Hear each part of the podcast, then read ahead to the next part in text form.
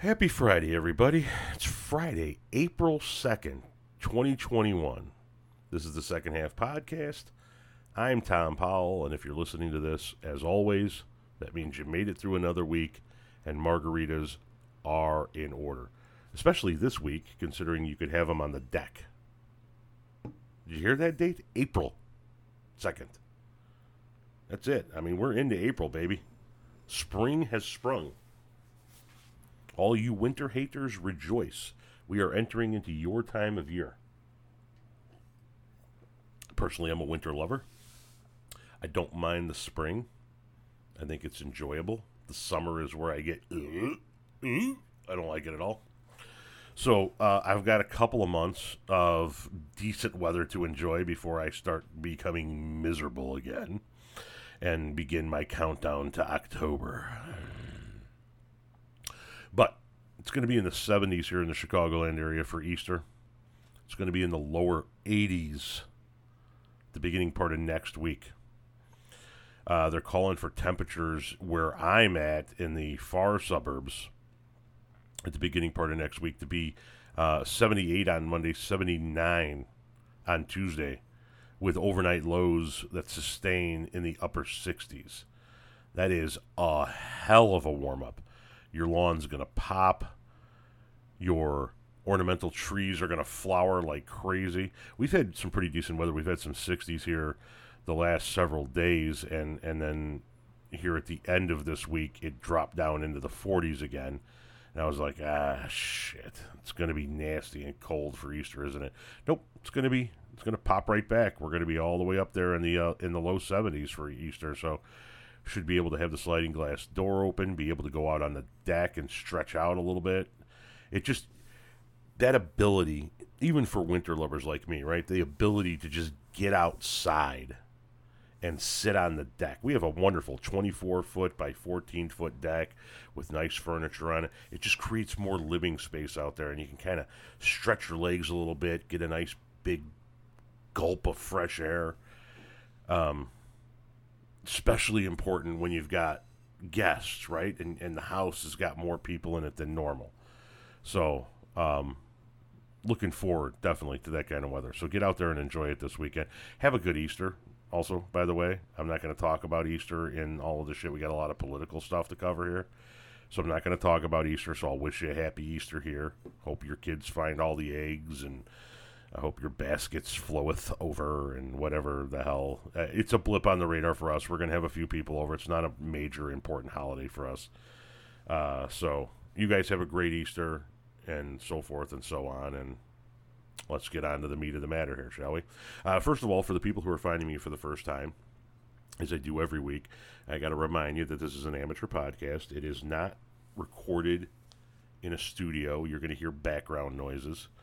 You're going to hear, the UPS guy come to the door and my fucking dogs go nuts. It is what it is. I record it right here in my home office. If you follow me on TikTok, I record it right in the same chair at the same desk in the same office that I make 90% of my videos from, my little home office here. Additionally, if you're finding me for the first time, you probably don't know about my website, so you should probably go check that out. That's oldhippiemedia.com. Old hippie, HIPPIE. media.com. You're going to find everything you want to know about me. You're going to find my blog. You're going to find my merch store, over 158 different items for you to choose from, and you're going to find links on where you could buy my first two books. They are entitled A Grateful Life, The Life Story of a Husband, Father, and Taco-Loving Deadhead, and Dearest Renee, Letters from the Coronavirus War of 2020. And you can get both of those books in paperback or ebook format at that website, oldhippiemedia.com. All right. Enough pimping myself out. I mean, I got to do it because nobody else is going to do it, but we try not to make the podcast all about selling you my stuff. So let's get into the meat of the matter here. What has been going on this week? Well, I want to start with a little bit of good news, if I could. Because, well, it's good news for me, right? A lot of you, even if you're allies, even if you agree with 99% of the shit I say, are probably not going to agree that this is good news, but it's good news for me. especially as an atheist. It is being reported that for the first time in the history of this country, church membership, that is, people who actually get out of their house and go to church and are involved in their church, has dipped below 50%. First time ever. According to Gallup, the new number now stands at 47%. 47% of Americans actually go to church. The remainder do not. A majority, ladies and gentlemen, of this country, a majority is non-church going. And that's fucking awesome in my world. I understand that the small local community churches aren't necessarily participating in evil activities in your community. But I believe all religion is evil. I believe all religion is bullshit. And I think that we are going to progress as a society when we can get that number way, way, way down to under a quarter of our population. We might actually be able to have an elected official who openly espouses their atheism. You know, maybe, I don't know, a president who doesn't participate in National Prayer Day. That'd be a refreshing change of pace. I know you guys are going to disagree with that. I'm not going to spend a lot of time dwelling on it. We can do a whole another podcast some other time about the evils of the church throughout the history of our species. But, yeah, I saw that from Gallup. 47% now say that they attend church. For the first time in the history of the country, we have dipped below 50%. I actually kind of celebrated that a little bit. Makes me very happy. We got to get those numbers down. In a self-owning bit of news, we have a news story that Darwin himself would be proud of, right? In a self-owning attempt to just fucking Darwin themselves right out of the gene pool, a gym in New Jersey is offering free memberships to anyone refusing to get vaccinated. You got to marvel. You got to stand in awe when the trash takes itself out, you know?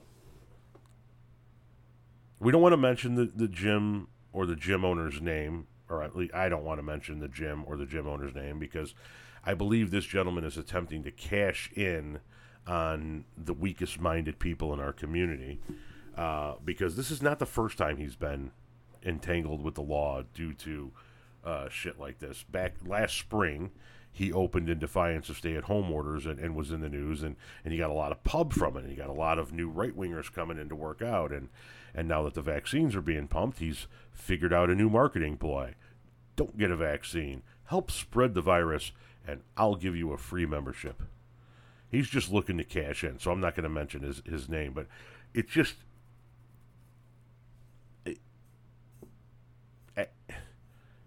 You're excited about possibly getting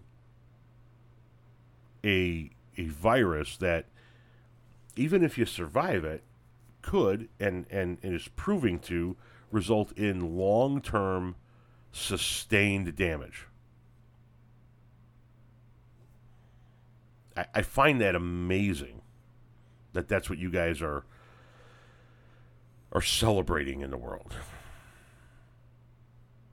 But that is what you guys are like out there like pushing. Like, yeah, come to my gym, all of you unvaccinated people, and don't wear your masks and sweat and work out and come in contact with other people and shower in the locker room and all of that jazz.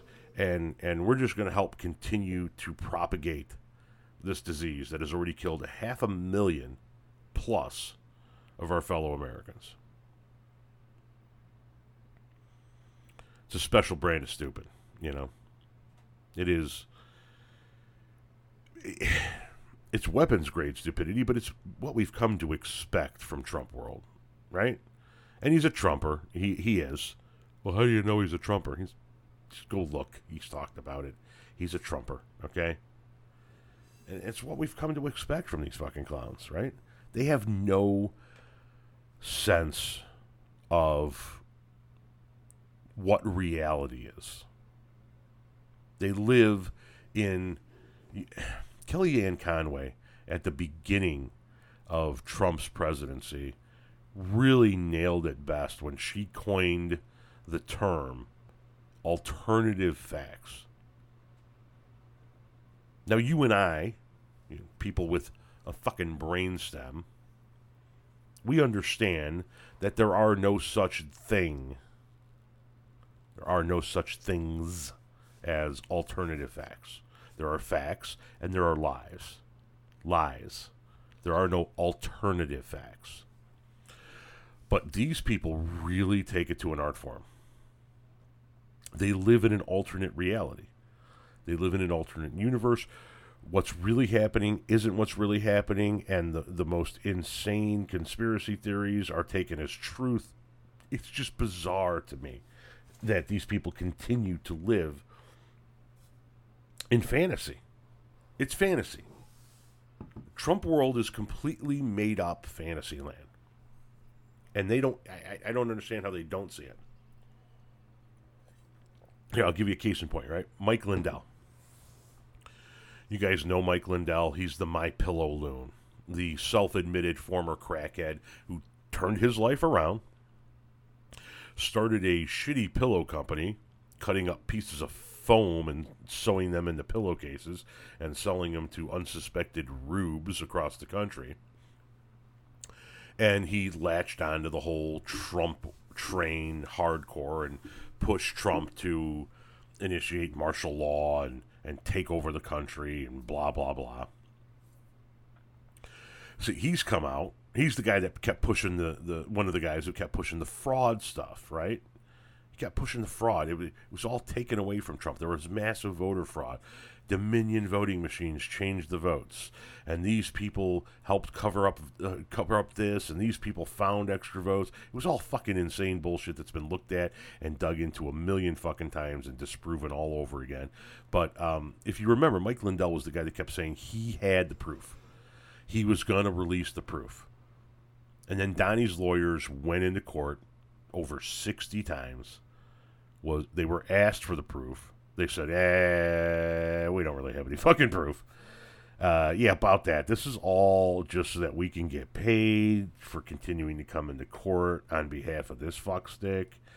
We don't really have anything. It's all kind of just political theater at this point in time to keep his base sending money into him.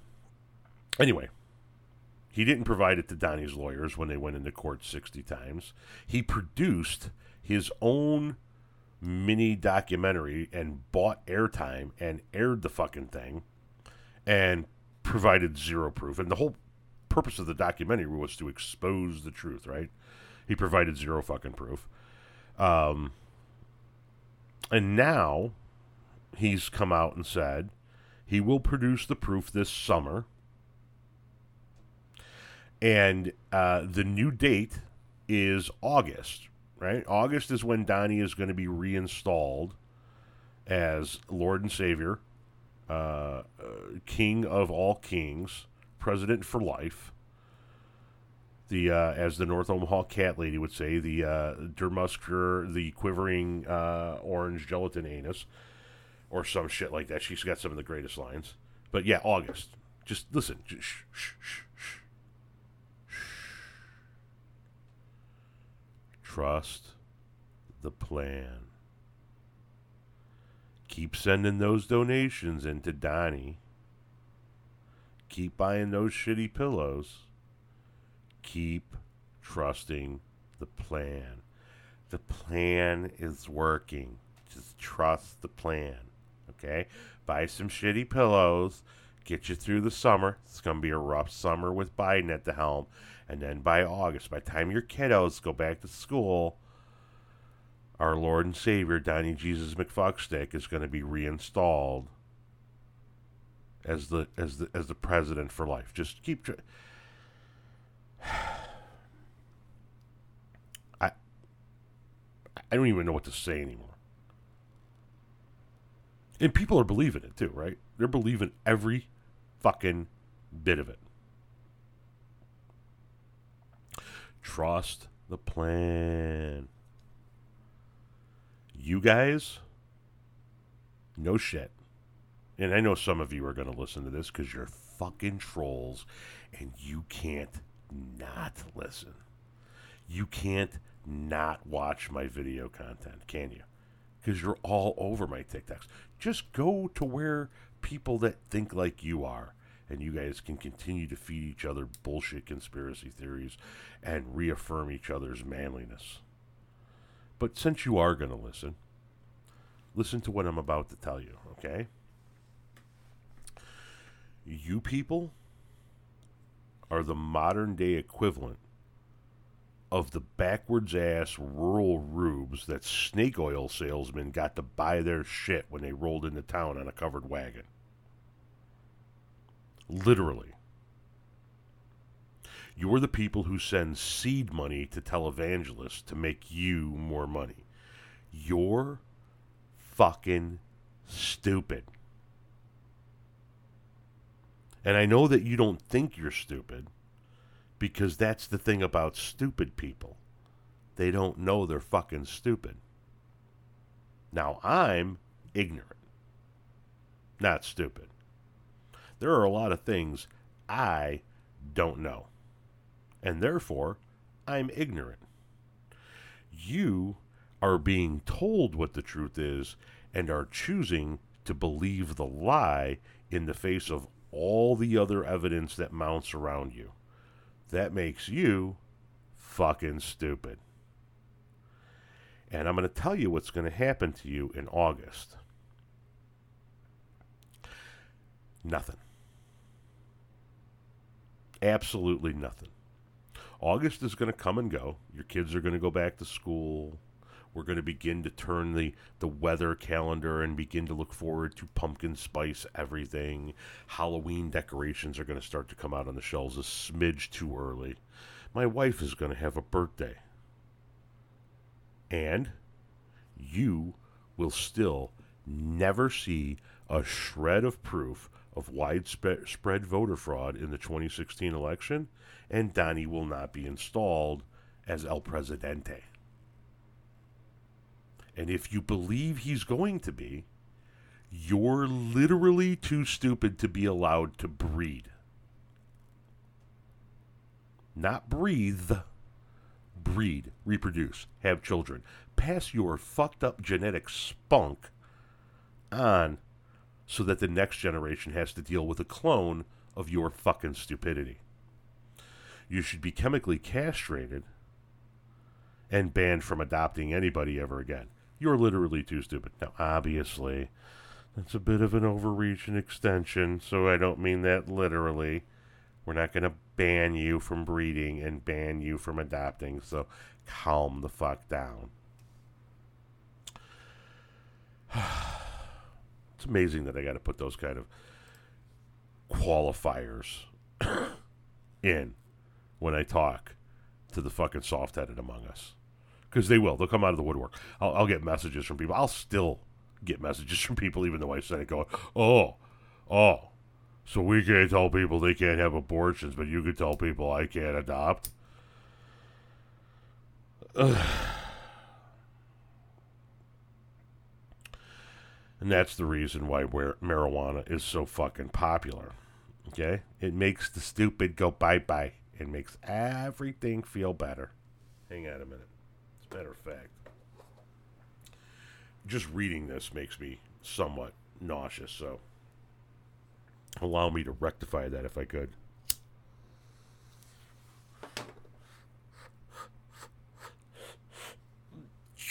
Oh, yeah. Makes all the stupid go bye-bye.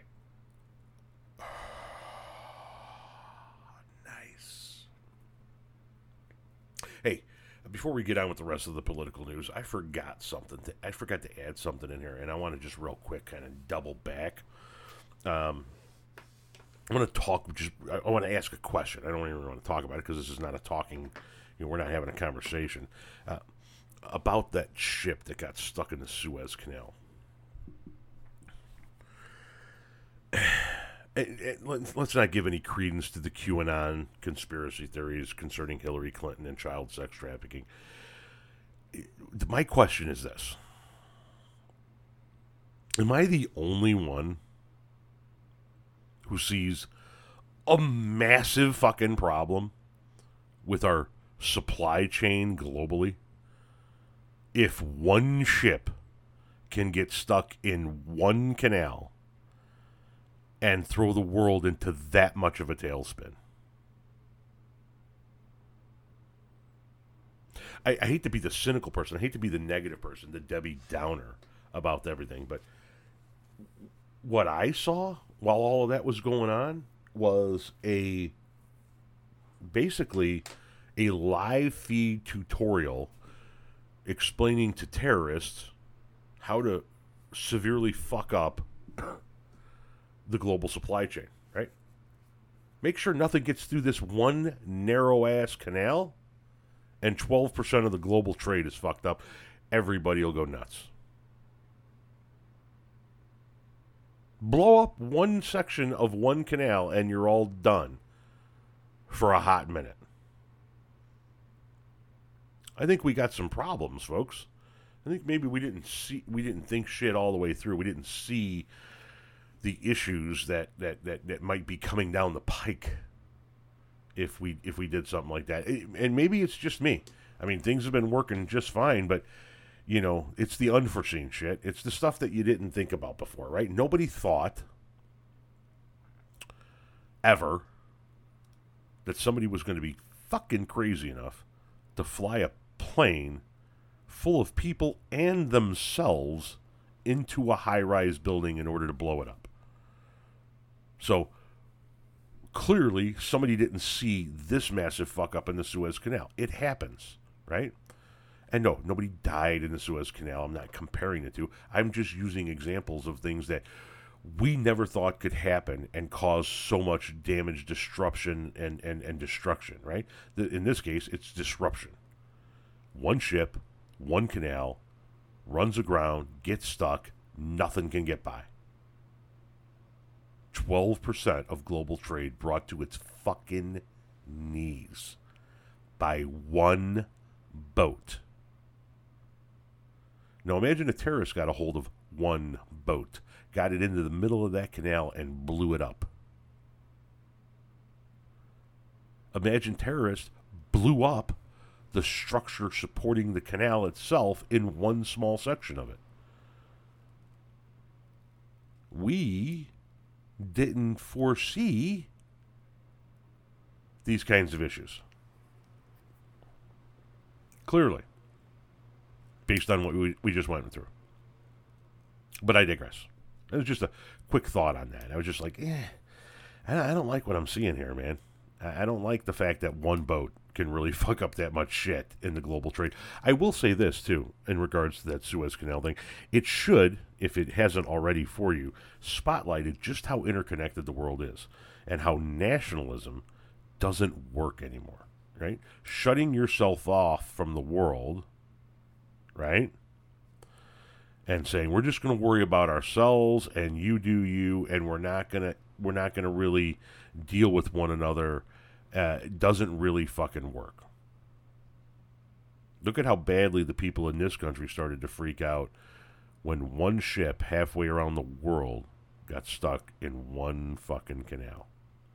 We are connected. Globalism isn't a theory. It is a current practice. And you're living it, boo-boo. All right, let's move on. Let's move on to some state-level governmental news. We had the Georgia bullshit where they passed the most restrictive and suppressive voter laws since Jim Crow.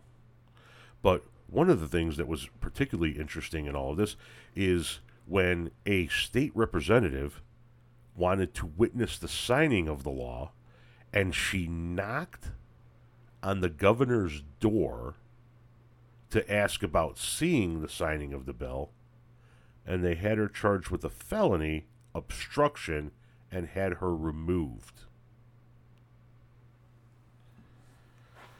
if your bill is so fucking evil that you have to charge people with felonies for wanting to watch you sign it, then you know how bad it is. Now, personally, I believe this thing's going to get overturned in the courts. It's already been challenged. This shit's going to make its way without a question of a doubt, no matter which way the lower courts rule.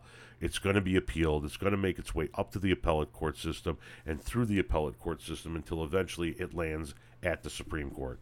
My guess is the Supreme Court is going to wind up hearing this case, and my guess is the Supreme Court's going to wind up rejecting this law because they got greedy, right? They did everything in the law. They didn't just try to suppress the vote. They went stupid with it, right? I mean, they took it down to such a petty level that it is now illegal to hand somebody standing in a line to vote a bottle of water. You know, how you know your ideas are bad when you have to make it illegal to hand another human being a bottle of water in order to win your elections. It's pretty fucking vile. But then you have a fellow lawmaker arrested for a felony for knocking on your office door? Georgia. Not looking good. Y'all motherfuckers freaked out too, didn't you? Georgia goes blue one fucking time. One fucking time. And you guys just fucking blow a gasket. Oh, my word. You guys got to change all the laws. Really kind of nuts when you stop and think about it. But that's Georgia. That'll get overturned in the courts, and it'll provide fuel and ammunition for Stacey Abrams to register even more voters and drive even more voter turnout.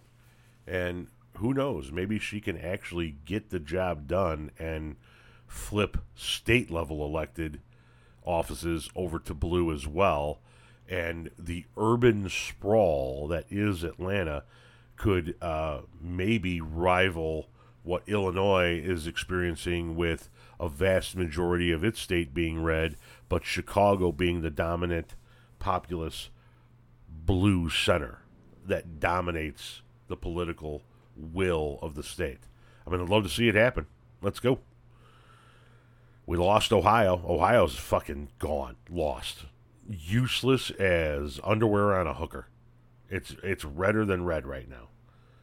So it'd be nice to pick up another one like a Georgia that we could start relying on, an Arizona that we could start relying on. I'll believe Texas when I see it.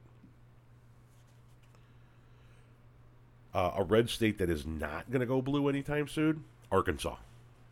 They're just fucking deep red, right? It's Arkansas.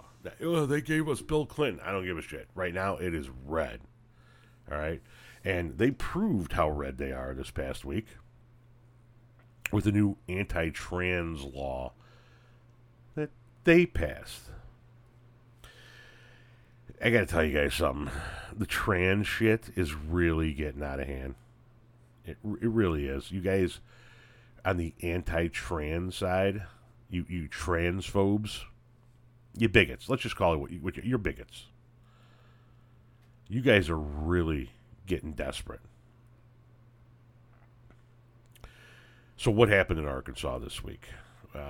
Well, in typical small government fashion, Arkansas Republicans passed a law banning doctors from performing and insurance companies from covering trans procedures on minors. Now, you might hear the word minors and think, well, they got a point there. Listen to me. These are minors who are trans and who have consulted with their parents, their doctors, and I'll bet you in some cases, therapists and a team of medical doctors, not just one general practitioner. You can hear some helicopters flying overhead. We had some choppers flying overhead yesterday. I don't know what the hell for. And they're back. Guys, I swear to God, I haven't grown anything since the 80s. Don't get me wrong, I got some fine herb in here, but it's all legal. It's Illinois, motherfucker. Anyway, back to transphobia.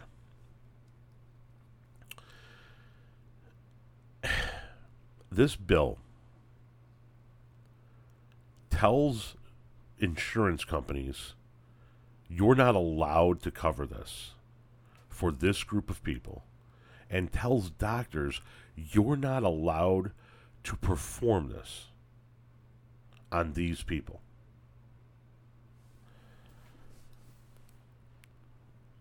Can somebody, anybody, explain to me how that is small government? How that is limited government? How that is getting government out of our lives?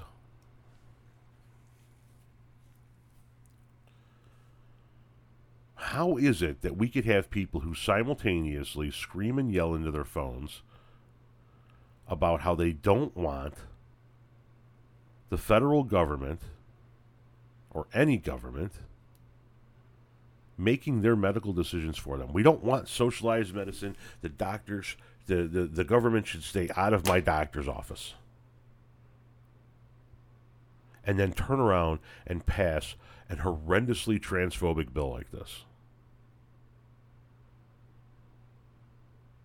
First of all, what happens between my children, myself, and my pediatrician is, has always been, and shall forever be none of your fucking business. And until you're ready to relinquish some of the parental decisions that you make with your children to me, and allow me to make my own decisions concerning your children and their medical care based on my beliefs, you don't get to say shit about somebody else's kids. Like, ever. Not just in this instance, not just this year, not just in this new era of enlightened wokeness. Ever. What happens between me and my kids is none of your fucking business. And if you try to make it your fucking business, you're going to be extraordinarily unhappy with the end result. More to the point, just because you don't agree with a medical procedure doesn't mean you get to tell people who gets it and who doesn't get it. It's kind of going back to that abortion thing, right? Don't like abortions? Don't fucking get one. Don't like trans people? Then don't trans yourself into another fucking gender. It's really quite fucking simple. It kind of boils down to that. And once again, I know the trolls are listening, so I'm really talking to them in this part. You guys have that yellow flag you fly, right? And I know you think it's cool, and everybody's got it who you hang out with. And oh my God, I might even get a fucking tattoo of it. It's so awesome, right? And I know that you've seen the snake broken up into pieces, or the snake curled up and getting ready to strike, depending on which version of this bullshit flag you have. And yeah, I've seen the yellow "Don't Tread on Me" flags with the broken up snake as well. Some people do actually make those. But did you read the words that are on your little yellow flag, your little piss yellow traitor flag, your little... Hey, it's not a traitor flag, but you know what I'm saying. Did you actually bother to read the content? The "don't tread on me" part, right? I hate to break it to you, trolls. You're treading. You became what you hated. Your big government, socialistic, tell people what they can do with their lives, scumbags. It's going to be a rough Easter for you guys, isn't it? With that realization. Yeah, this is going to get struck down in the courts as well. You're stupid for proposing it. You're dumber for passing it. And you just continue to spotlight what a horrible, disgusting, bigoted sack of shit you are.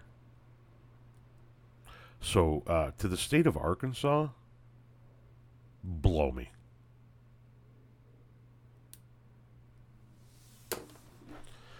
And yeah, that would be with my male genitalia. This is amazing about the whole trans thing. Somebody on my TikTok this week said, in a comment, said to me, well, what happens when a trans woman goes to the gynecologist? What's the gynecologist going to do with that? You know, what's the gynecologist supposed to do when a trans woman shows up at a gynecologist?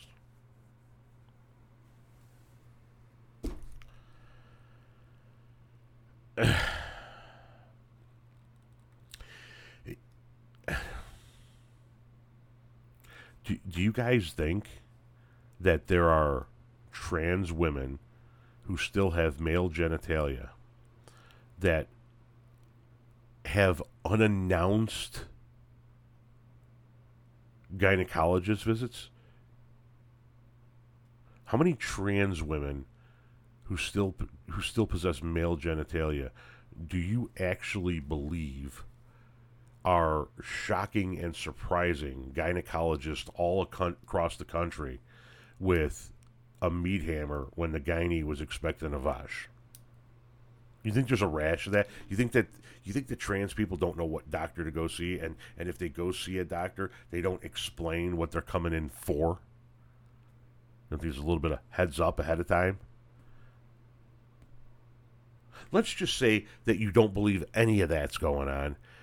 Let's just take a look at your... I know that you guys don't go to the doctor's often, and I don't either, but you do go to the doctor from time to time, right? And when you go to the doctor, you sit in the room and you wait, and somebody might come in and take your blood pressure and ask you some questions. Let's just say that didn't happen, right? They just stuck your hillbilly ass in a room and left you waiting there. And came back a handful of minutes later, and they had a doctor with them, and the doctor came in, and it was the first conversation you had with anybody at the doctor's office, period. Does your doctor not ask you, so what are you coming in for today? Or does your doctor walk in and immediately begin to grab your genitalia to begin examining you without knowing why you're there? Well, it's a gynecologist, Tom. What else is he going to grab? My ear, my eye? No. The point being is they begin to talk to you first. You have a chance to explain to them what's going on. It just really blows my mind that there are people who think that there's a rash of people surprising gynecologists all across the country with dick. It's one of the dumber theories I've heard in regards to trans people. And I don't know nearly enough of what I'm supposed to know about trans people, right? I just don't know enough. I am going to say things that are going to be wrong, and I hope to fucking God that the trans community corrects me when I do so that I don't fucking say them again. But I'm pretty fucking sure that trans people, A, know what fucking doctor they're supposed to be seeing, B, discuss with their doctors why they're coming in, C, get directed to the proper doctors if they're in the wrong fucking place. And D, don't need you worrying about what the fuck they're doing in their doctor's office to begin with. You guys got a real big preoccupation with the trans community, don't you? What happens if they go to the wrong doctor? Well, what happens if we let them go to the bathroom that they're... Trans. You guys are just really all worked up about fucking trans all of a sudden. Let's listen. We're going to try a whole new thing, right? We're going to start it today. We're going to all give it a whirl, and we're going to see how it works. Can we try this theory for, let's give it 3 months, okay? 3 months across the board, every man, woman, and child, right? I'm going to boil it down very simple, so it's not a lot of instructions to follow, but it's a new way of living your life. And if we can try this, I think that we might find that at the end of 3 months, we might all just actually fucking enjoy it. Well, at least the vast majority will fucking enjoy it. There will be the Karens and the Chads of the world who aren't going to enjoy it. But here we go. All right, ready? This is my new philosophy on how you should live your life and enjoy your life. Be happy with your life, okay? I'm going to boil this up real simple. Grab a pad of paper and a pen. First day with the new lips. Sorry, guys. And I'm gonna make this quick for you, so you don't have a lot to write down. Ready? Okay. You do you, and let others do them. Blew your mind, didn't I? Jot that down. You do you. Let others do them. Just jot that down. You could put that on one of them little fucking post-it notes and stick it on your rear view mirror in your car so you could see it every fucking day of your life. Hang it from your computer, whatever. Set it as the background screen of your phone, right? It's simple. It's small enough. You guys like small and simple, right? Make America great again, right? Build the wall. Repeat after me. Bumper sticker politics. It's easy. You do you. Let others do them. Simple. I think what we're going to find is if we just try that for about 3 months, the world's going to be a really happy place. Now, bonus points. Seriously. Bonus points if you sprinkle in a little sweet sticky devil's lettuce on top of that. While you're doing you and letting others do them, round some edges, right? Get yourself a good plug in the neighborhood.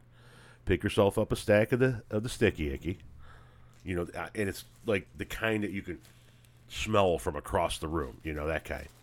I got in this sack here, I got 4 different flavors going on, and some nice tasty nugs. And believe me when I tell you, you can smell it. It's not only, you can smell it not only from across the room, but from across the fucking house.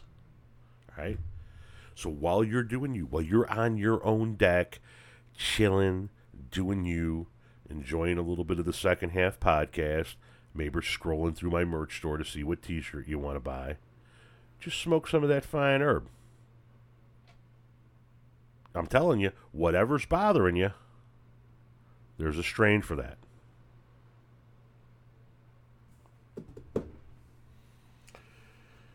Okay, so we've covered in-state news. We've covered Georgia, and we've covered Arkansas. Shall we get down to Florida? Yeah, let's get down to Florida. Florida, America's incubator of butt sweat and theme parks. A swamp somebody paved over and built a Dollar General and a Publix. They also elected Matt Gaetz to Congress. Hi, Matt. How you doing, buddy? If you're listening to this, just want to let you know. Heard what happened. Kind of a bad week, huh, bud? Yeah, sorry. We got to talk about it, though. It's going to be okay. It's going to be okay. Just follow my instructions from the last bit, and it'll help you get through this one, okay, Tiger? All right. Matthew, poor Matthew. He's under a federal investigation for sex trafficking.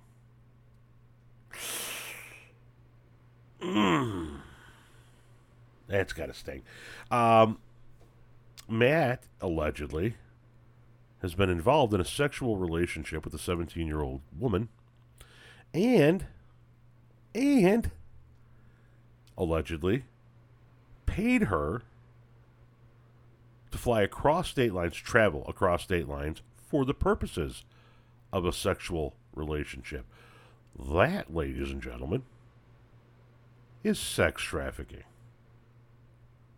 Now, I have been patiently and diligently awaiting the Save Our Children crowd to hear their thoughts and opinions on the whole Matt Gaetz thing, but shockingly, they are quiet as a church mouse. Nobody wants to say dick about fuck when one of their own gets caught doing the shit that they scream and yell about. What's wrong? Save our children, people. Does this one go against the narrative? Is it not an evil Democrat for you to make fun of and say, look what they're doing? It's bad. Sticky bad. See, you guys probably won't say anything about Matt Gaetz because you didn't hear about it, because you're too busy hearing the bullshit that is that Hillary Clinton was in charge of that vessel in the Suez Canal and it was filled with sex slaves, right? So you'll believe that, but you won't believe this, right? You'll say the woman who said that she had sex with Biden needs to be heard, but the 26 women who said they had sex with Trump don't need to be heard. Same thing goes here. They're not going to say shit about Matt Gaetz. And the sad thing is about it is that this fucker probably stands a chance to get reelected should he choose to run, because after all, it's Florida. Remember what I told you about crazy people that one time? It's the thing about crazy people. They don't know they're crazy. Right? You go around Florida and you'll see people bragging about themselves being Florida man. And you just want to say,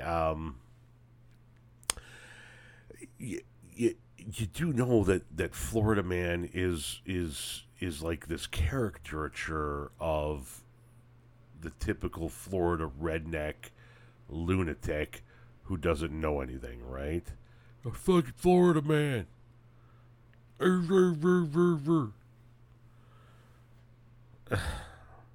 And just before anybody has a conniption fit and says, see, Democrats get in and they start investigating, peep their opponents. No. This particular federal investigation started during the Trump administration. It started when the DOJ was run by one Bill Barr. Damn, that's got to sting. No points for you this time. Thanks for playing. See your way out. Never fails, right? Just find whatever the hell, listen to whatever the hell it is your local Republican is bitching about today. And that's what they're guilty of. Because that's what it has become in the Trump era. It's not what it used to be like. It's not what old school Republicans were like. But that's what it's become in the Trump era. It is pure projection. Pure projection. And if they're saying that the Democrats did X, then you can fucking bet your bottom dollar that one of them has done it. Look, he tried to get fucking information from a foreign country. Boom. Impeached for it. My God, his children are getting rich off of his office. Boom. Look at your kids. My God, this. My God, that. My God, this. And all the way down to the fucking pervert and sex trafficking stuff. And then here we go. Right? Here we go.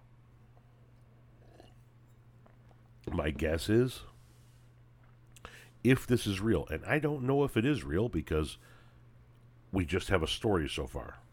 But if it's real, it's not going to be one. Usually never is. If it's real, this is the first crack in the floodgates.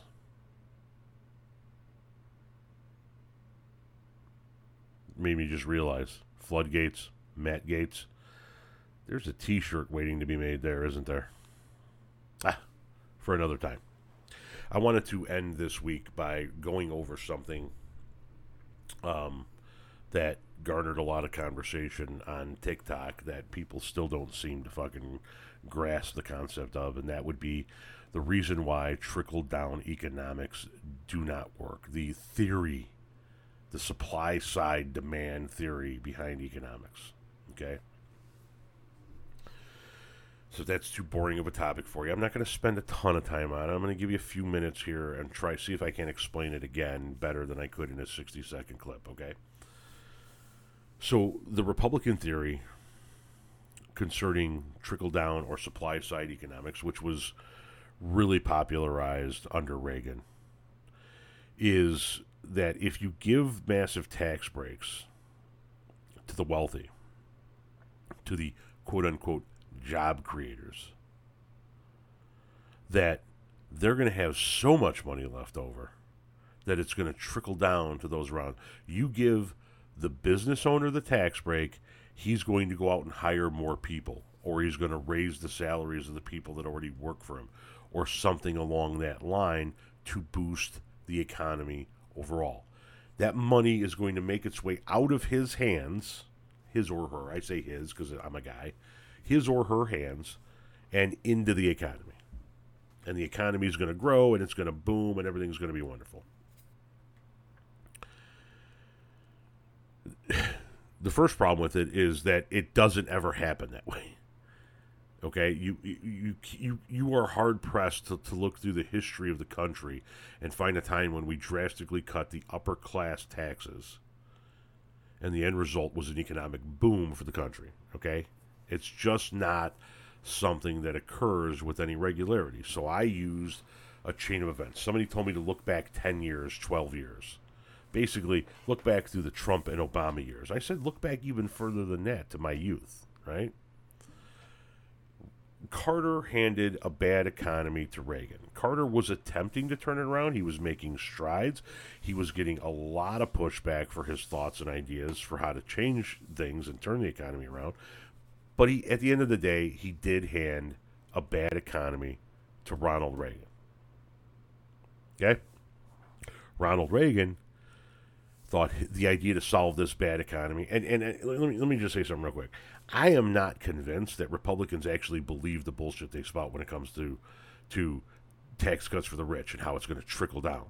I believe that's what they use to sell tax cuts for the rich to the working class people who believe that they are millionaires in waiting. Look, when you get up here to our club, you're going to want to pay as little tax as humanly possible, too. And it's really just a way of selling it to the rubes so that they can lower their own fucking taxes and pay less of their own fucking money. Now, Reagan says we need to jumpstart the economy by drastically lowering the corporate tax rate. And the problem is that the end result of that was massive deficit, massive debt, massive inflation. Okay? In fact, he had to raise taxes after that 14 times in 8 years, every time in an attempt to get the budget back on track, balance the budget, get us out of the hole, quit deficit spending. And he couldn't do it. Couldn't fucking do it. So he hands a shitty economy over to his vice president, Poppy Bush, who was really pretty much ineffectual because, A, he only served one term, and B, he did have a war in the middle of his term, right? I mean, he had the first Gulf War, and that really kind of consumed his presidency, and people were just looking for a change at that point in time. So they went with Clinton. And Clinton sat down and negotiated with a Republican-controlled Congress. Shocker. My God, what a novel fucking concept. They came together, and Clinton gave a little, the Republicans gave a little, and they got together on a budget. And for 6 of Clinton's 8 years, we had a balanced budget. We weren't deficit spending anymore. Now, somebody rightfully pointed out, well, didn't he borrow from Social Security in order to make that happen? Yes, he did borrow from Social Security, and yes, that was wrong. He did, however, lay out a plan to pay it all back plus interest. It was supposed to be done with the surplus that he generated. So he borrows $3 trillion or roughly in that neighborhood from Social Security, and he hands George W. Bush the next in line, a balanced budget, and a surplus. And that surplus can equate to somewhere in the neighborhood of $12 trillion going back into Social Security over the next decade and a half. So he literally set up a program where we're going to borrow $3 trillion. Now keep in mind, borrowing from Social Security started, once again, under Reagan. It's not new to Clinton, but he continued to do it. But he also set it up so that we were actually running a physical fucking surplus at the end of his two terms. And had Reagan just, or W. Bush just not fucked it up, we could have given back from the $3 trillion that we borrowed, we could have given back $12 trillion. Put back what Clinton borrowed, plus what Reagan borrowed. Plus interest. Not fucking bad, right? Still, he shouldn't have done it, but at least he set it up to rectify itself.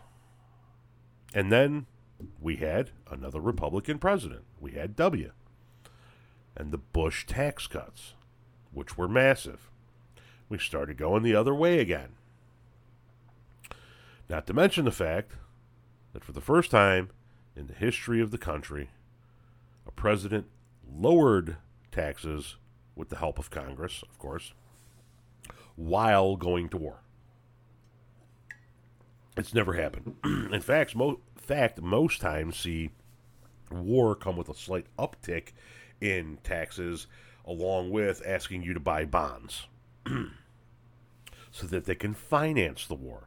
But no, we drastically cut our government income because we drastically cut the corporate taxes again. And then we went into two wars. What was the end result? We had the housing crisis in there as well. What was the end result of all of this? The worst recession since the Great Depression. And when Bush walks out of office, we are hemorrhaging 750,000 jobs a year. Now people are going to go, oh, so you glossed over the whole housing crisis. No, I'm not glossing over anything.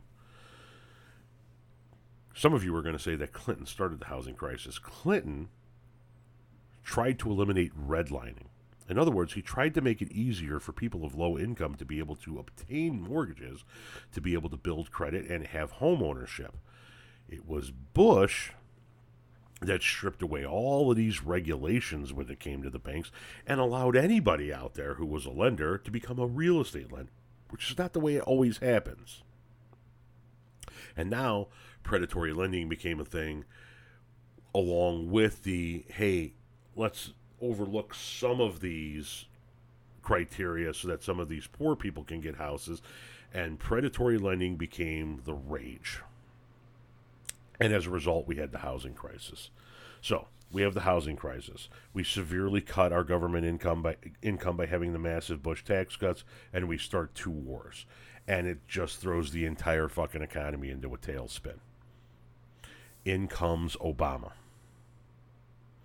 Now, he doesn't bring it all the way back. But man, does he make a fucking dent. He brings us out of the greatest recession since the Great Depression. He saves the automotive industry. He doubles the stock market. He halves unemployment. And he oversees the longest streak of private sector job growth in American history. And while doing all of this, he makes sure that 22 million more Americans have health insurance the day he leaves office compared to the day he came into office. I've said it before, I'll say it again. If he was a fucking Republican, they would demand his face be on Mount Rushmore tomorrow. He cuts government spending by 2/3 during all of this as well. He hands Trump an economy that is not even close to being all the way back, but is humming. It's creating jobs. It's growing every month, month after month, year after year. It is cranking along. And Trump comes in, and we get the Trump 2017 tax cuts. One of the first things they did. It's the first year he was in office. Got it passed. The 2017 Trump tax cuts. And he blunts growth. Pre-COVID, in his first 3 years, Trump creates fewer jobs than Obama did in his last 3 years. So we're already blunted. We're already beginning to see the negative adverse effects to more corporate tax cuts. Deficit explodes. Debt rises again. We're right back into it. And then we get the pandemic. And then he does the unthinkable. He ignores the pandemic. He's caught on tape downplaying it. He tries to come up with every bullshit excuse as to why this is going to go away, why this isn't really happening, why we don't need to worry about it. Just get back out and spend. I need my economy to be doing good. Just go spend. Just go spend. The end result? 52 million people lose their job like that. We go into a fucking tailspin. 8 of the 10 worst days in stock market history happened under the Trump administration. We're out of control. We begin to bring it back little by little, bit by bit. And at the end of his presidency, Trump walks out of office, the only president in history to have fewer people employed when he leaves office than when he came into office. And don't give me any bullshit about Democratic governors shutting down their states. Republican governors in Texas and Indiana and Florida and elsewhere had at least partial shutdowns that affected massive parts of their fucking states. It wasn't a Democratic thing. It was a failed federal leadership thing. It happened all across the country. So we have a history now, right? Republicans come in, cut taxes for the wealthy. The result, an economic downturn.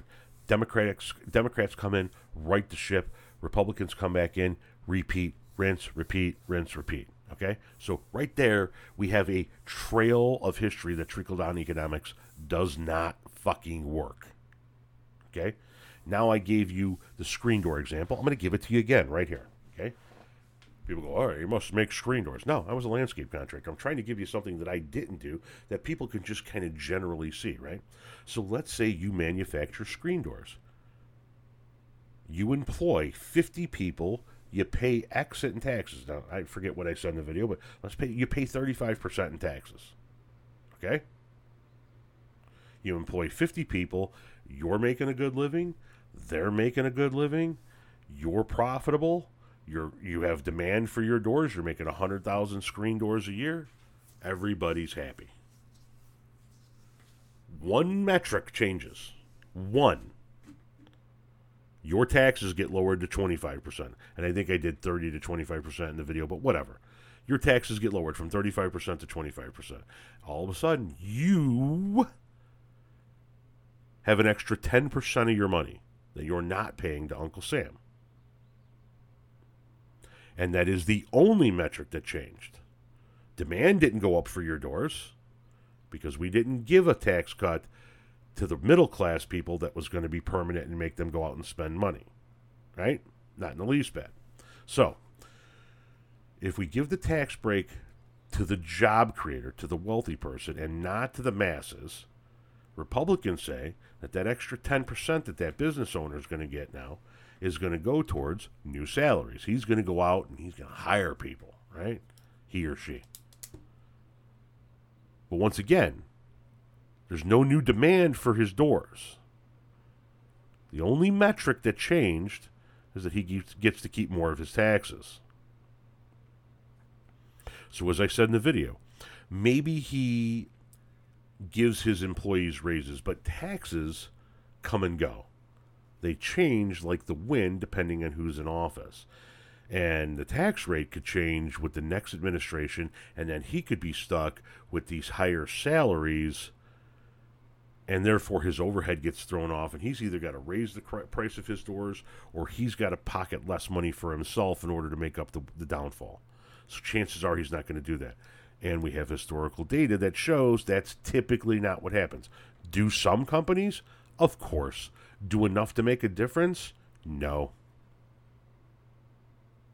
He could turn around and give that extra 10% in the form of one-time bonuses to his employees and say, hey, guys, we had a good year, you know? They cut our taxes. But he doesn't want to set the precedence. Because once you start giving employees bonuses, once you stop giving them bonuses, they go, well, we're not worthy anymore? And then it becomes a whole thing. Maybe he goes out and invests in new equipment. But like I said in the video, unless he needs new equipment, then you're spending money to spend money. Okay? Some people say, wow, he could take new equipment and begin to depreciate the value and take the tax break. Yeah, he could. They don't typically. Data says they don't. Historical data says they don't do that.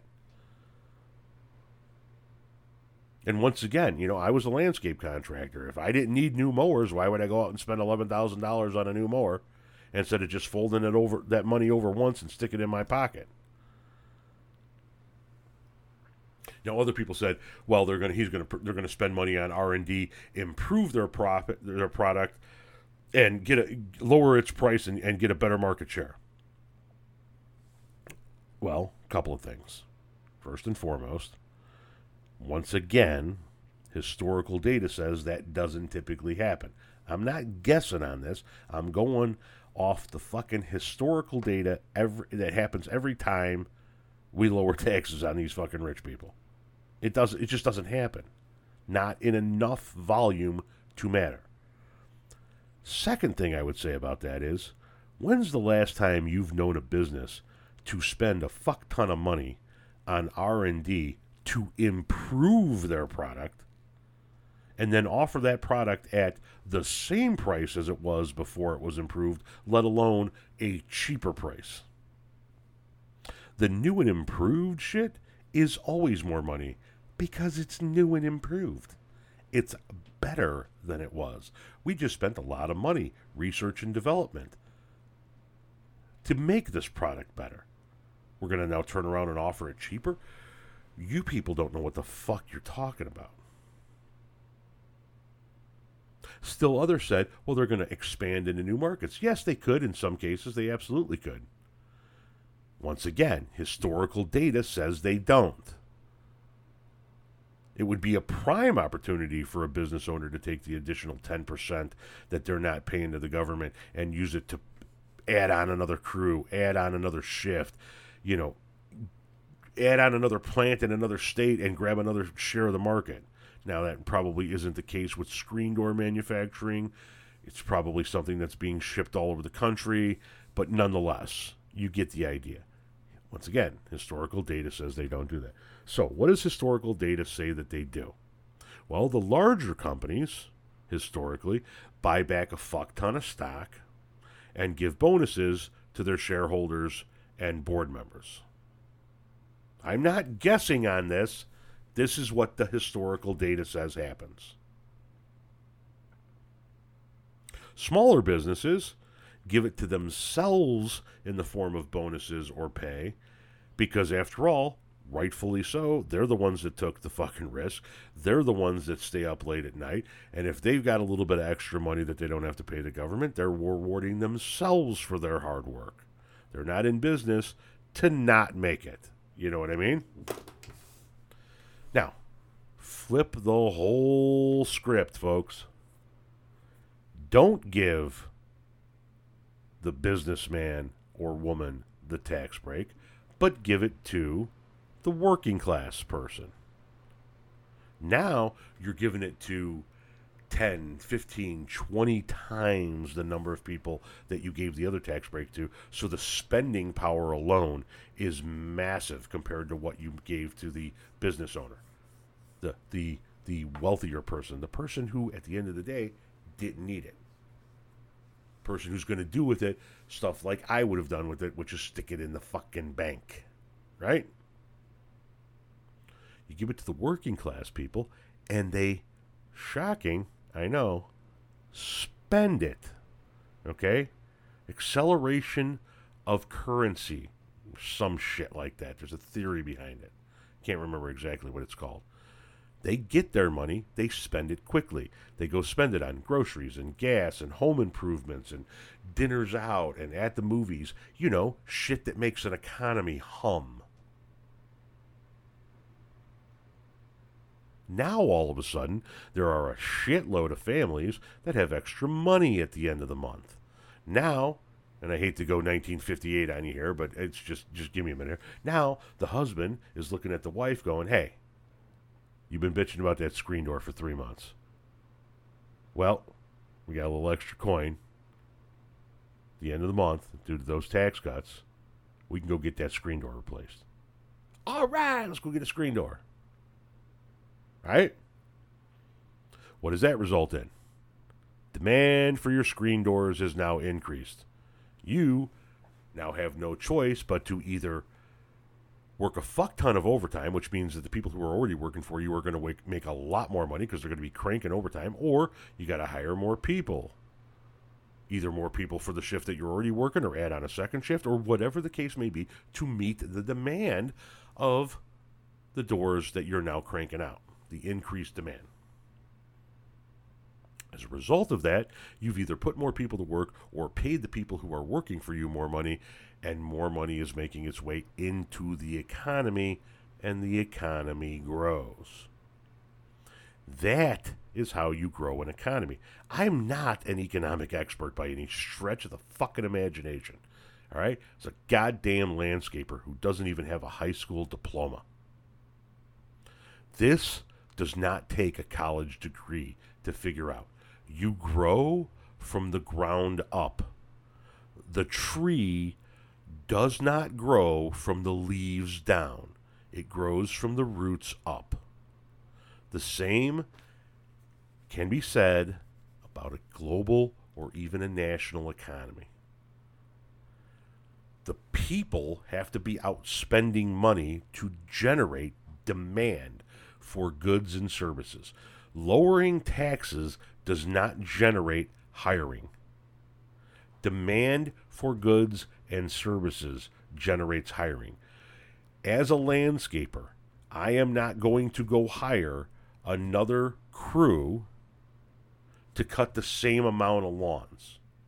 I'm going to go hire another crew when the number of lawns increases. Okay? When more people call me to get their lawn cut, I go get more people. I go buy more equipment to handle more lawns. Giving me a tax break while I'm a landscape owner does not give the general population more money to want to have more people come to me and get my lawns cut, get their lawns cut by me. Giving them more money makes them want to get their lawn cut and makes me get more lawn contracts. And it forces me to do one of two things. Either turn down the work because I don't have the crews to get it done, or add crews to get the work done. And if I turn down the work, that's my own fucking fault. Somebody else is going to get it because now they want to get their lawn cut. So it's still going to go into the economy. I'm just not going to get my cut of it. But if I want my cut of it, I'm going to go out and I'm going to hire more people, therefore putting more people to work, therefore putting more people in my community who have disposable income that are going to spend it at the places that you need to have money being spent in order to grow the economy. Once again, movie theaters, bowling alleys, tattoo shops, grocery stores. Hey, this is really not that difficult, guys. If people don't have money to spend, they don't spend it. If people have too much money and you give them a little bit more, they don't spend it. If people get their money and spend it right away because that's how they're living, when you give them more of their money, they're going to have more money to spend.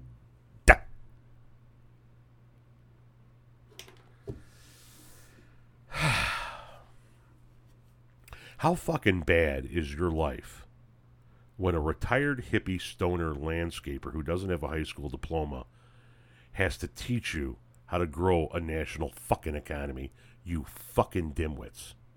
Okay? your fucking head has got to be so fucked up that I am the voice of reason in this. It's simple. It's basic fucking simple.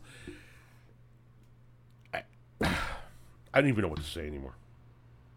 I don't even know what to fucking say anymore. No, trickle-down economics does not work. No, giving corporate tax breaks does not work. Never has, never fucking will. All it results in is higher deficit, higher debts, and more inflation. Cutting taxes for the working and lower class has always, does currently, and will always work when it comes to growing a fucking economy, you fucking morons. You don't even have to listen to me about it. Just go look at the historical data. It's all there for you to see. It's all there. Look at our economy in the wake of these tax moves every fucking time. Biden just wants to raise our taxes. Not if you're making under $400,000, he doesn't. And I got to tell you guys, you got to be, it's time to wake up. You're not a millionaire in waiting, okay? Corporate tax rates do not and will not affect you directly other than giving the people who you work for more money to enjoy their lives when they're not at work. You're still going to be the same miserable prick, okay? Here endeth the lesson. Hopefully for the last fucking time, because I can't understand how people with any kind of a functioning brain don't get this. But there it is in a nutshell. Yeah, y'all motherfuckers are exhausted. Exhausting. Just tiring. If I could quote the amazing Medea from TikTok, I get so goddamn tired. No, she doesn't say goddamn. I embellish there. So I kind of paraphrased her instead of quoting her. But yeah, I get tired. I get fucking tired dealing with the stupidity. It's fun. Don't get me wrong. I'm still going to make my TikToks. But I just don't understand how the simplest of shit just isn't understood. All right. That's it for this week, guys. You guys have a great fucking Easter. Like I said, get out and enjoy that weather. Quit worried about the trickle-down economics. Nothing's going to happen this weekend. Nothing earth-shattering is going to happen. Get out and enjoy your weather. We'll talk about Chauvin and the Floyd case next week. I really didn't want to get into it this week, and besides, I've already been rambling for an hour and 17, and I like to keep these things around an hour as to not take up too much of your time, but, yeah. Economics 101, I swear to God. First of all, I shouldn't be a teacher. But second of all, if I ever was a teacher, I would be an ineffective teacher. Because I would be looking at people in my classroom who didn't get this material, and I would literally say to them, what the fuck is wrong with you? Did you grow up in the power lines? Did you eat a lot of paste? Were you dropped a lot as a kid? Does your family tree fork at any point in time? Is your father related to your sister and not by marriage? And I'm guessing that's just going to be frowned upon in an institution of higher learning. But goddamn it, somebody needs to get the fuck back into these institutions and teach the fucking next generation what kind of economic plans work and what kind of economic plans have historically failed so that we don't have another generation of ignorant fucking Republicans who continue to push proven failed economic policies, driving us further into debt and causing our economy even more fucking hardship. I said I was done, and I went back into it. I apologize. Now, go have a good Easter. That's all I got for you guys this week. Until next week, as always, stay grateful.